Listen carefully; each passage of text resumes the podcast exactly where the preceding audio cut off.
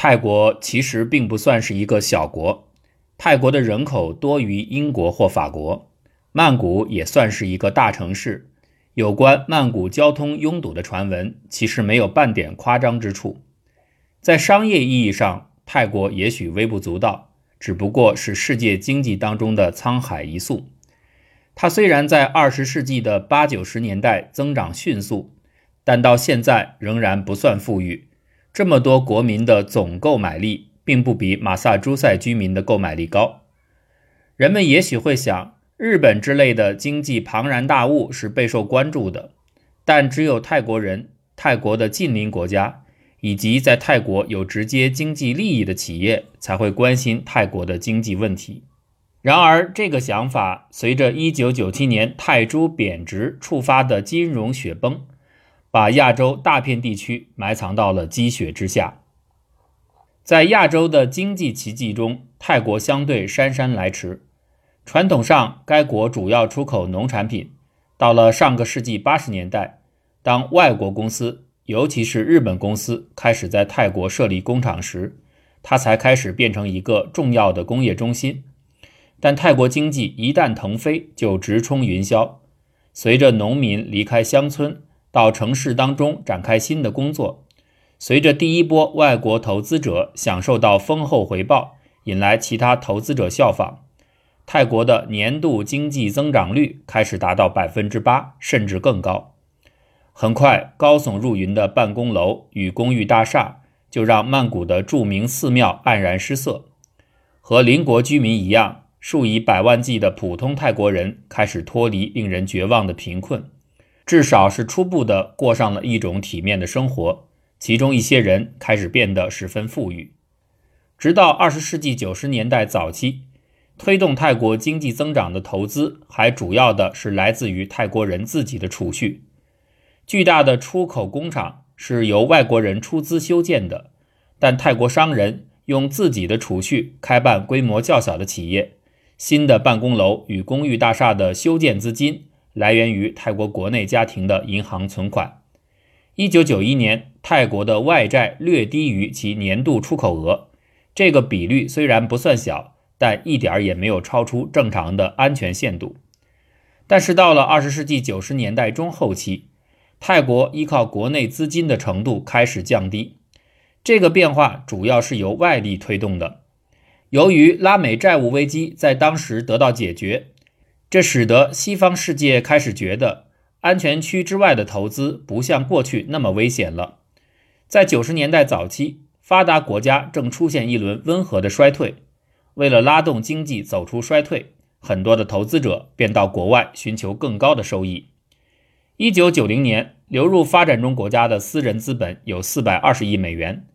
当时，国际货币基金组织、世界银行等官方机构。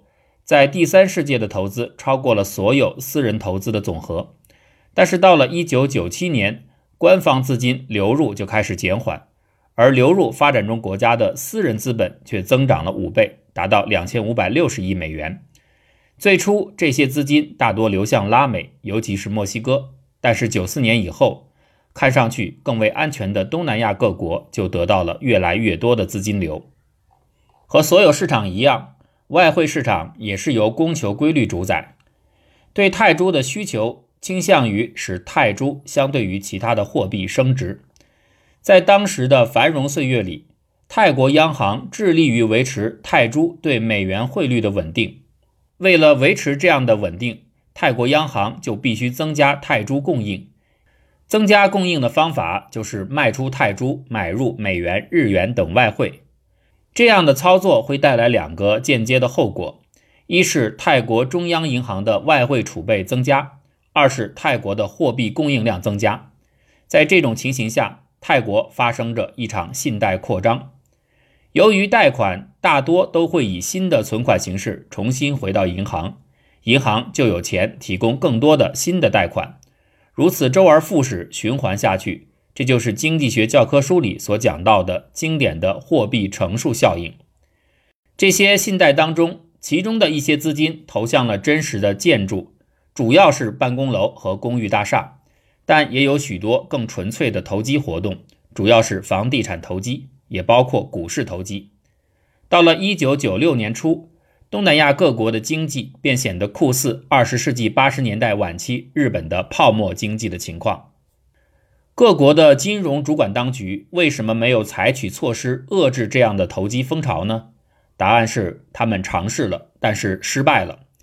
这些亚洲国家的央行都曾试图冲销日本流入，比如泰国央行为了稳定汇率，不得不在外汇市场上卖出泰铢，但他试图以发行债券的方式从其他地方买回等额的泰铢，实际上就是把他刚刚印出的钱又借了回去。这一借回行动推升了本国利率，使得人们更愿意从国外借款，从而导致更多的日元、美元流向泰国。于是，这样的冲销行动失败了，信贷仍然有增无减。在当时，要想阻止货币扩张和信贷扩张，唯一可行的办法是不再干预汇率，让泰铢自由升值。现在也有很多的事后诸葛亮喜欢这样说：泰国人本该这么做。但其实，在那个时候，这似乎是一个不好的主意，因为泰铢的升值将削弱泰国出口在国际市场的竞争力。车速太快，踩刹车是一个很容易想到的方法，但是你很难预测在将来还有没有机会重新把车速提到如此快的程度。如果能够相对安全地继续赶路，为什么不容忍更高的车速呢？谁能够确保自己踩刹车踩得恰到好处？而且泰国人一般还有这样的认识：汇率稳定对商业信心有利，美国可以承受汇率的大幅波动。但是泰国经济体太小，经受不住这样的折腾，于是泰国政府对投机风潮放任不管。时间来到一九九六年和一九九七年上半年，创造泰国经济繁荣的信贷发动机开始悄悄地挂上了倒档。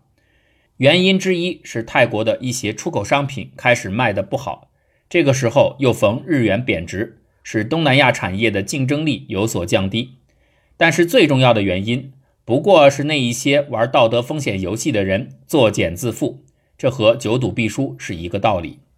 有越来越多的投机性投资损失惨重，这些投资的资金直接或间接的来源于低息的外来贷款，这就让一些投资商破产，一些金融公司关门大吉，外国的出借方就开始变得越来越不愿意继续贷款，投资者信任丧失是一个自我加剧的过程。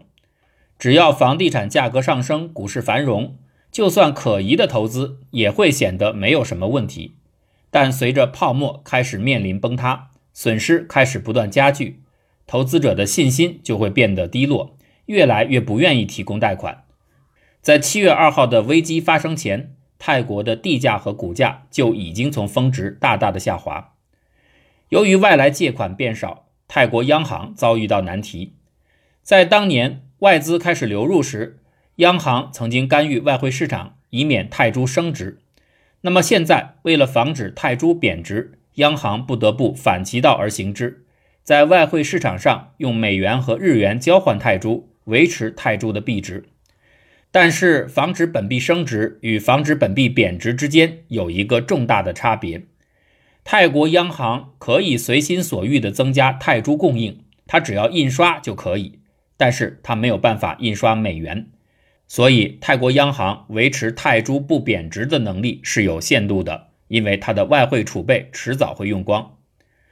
当时维护泰铢币值正确的方法其实有一个，就是减少泰铢流通量，从而推高利率，使得人们重新又愿意介入美元，将其换成泰铢之后再投资。但这样做会带来另外一种问题，因为那个时间段。随着投资热潮已经开始熄火，泰国的经济增长变慢了。尽管还算不上一场完全成型的经济衰退，但如果提高利率的话，将会进一步打击投资热情，从而有可能导致一场真正的经济衰退。泰国也可以选择放手不管，停止买入泰铢，任由汇率下滑，但这也是一个很难做出的选择，因为贬值将使泰国政府声誉受损。而且，许多的泰国银行、国有金融公司和企业都负有以美元为单位的债务。如果美元对泰铢升值，许多泰国企业会破产。这样，泰国政府陷入左右为难：他不愿意任由泰铢贬值，也不愿意为了维持外汇储备而在国内采取紧缩政策。结果就是他静观待变，似乎在期待有什么救星能够降临。一切都按照标准的剧本在上演。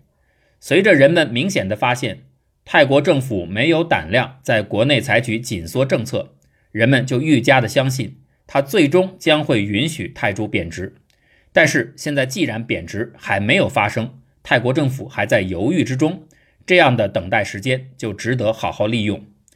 标准操作是这样的：人们会介入以泰铢计价的债务，期待这样的债务的美元价值很快会缩水；同样的，他们会购买美元资产，期待这些资产的泰铢价值很快会增加。就这样，泰国的企业家纷纷介入以泰铢计价的债务，偿还其美元贷款。而富人们又纷纷出售其手中的泰国国债，买入美国短期国库券。同样重要的是，一些大型国际对冲基金也开始介入泰铢，并把投资收益换成美元。这些做法其实都是在卖出泰铢，买入其他的货币。这就意味着，为了避免泰铢的进一步贬值，泰国央行必须用更大的力度买入泰铢。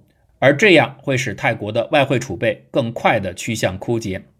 看到这一点，人们反过来又更加的坚信，泰国政府一定会更快的允许泰铢贬值，因为它坚持不了太久。这样一场典型的货币危机就全面展开。这种情形下，任何金融专家一定会告诉你，事情到了这一步，政府必须采取果断行动。要么明确的表示会不惜一切成本维护本币币值，要么任由其贬值，这二者当中必选其一。但真实的场景当中，面对这样的抉择时机，各国政府通常都是左右为难。就像此前历次危机爆发前许多国家的政府一样，而且预计在未来还会有不少的政府会有类似的情况。泰国政府在当时。在其外汇储备不断减少时，静观待变，而且政府为了让市场以为它的处境没有那么差，还通过隐秘的所谓互惠外汇信贷啊，其实就是紧急的介入一些美元，以备日后偿还。用这种方式试图使其外汇储备显得更多一些，但这样做完全没有用，并没有缓解其承受的压力。虽然情况有时似乎有些好转，但最终会恢复原样。而当七月到来时，政府明显撑不住了。七月二号，泰国允许泰铢贬值。这之前的所有事情没有什么好奇怪的。泰国的外汇储备不断减少，投资商对明显处境不利的泰铢发动冲击，这都和经济教科书里所讲的一模一样。但是更重要的是后来的进展。大多数人在当时都认为，泰铢只要一贬值，这件事儿就算翻篇了。泰国政府也许会蒙受一些羞辱，一些过度扩张的企业会遭受沉重的打击，但不致有大的灾难发生。泰国的经济基本面还是不错的，后续的发展可以期待。总的来说，它并不会遭遇一场毁灭性的衰退。然而，所有的人都想错了。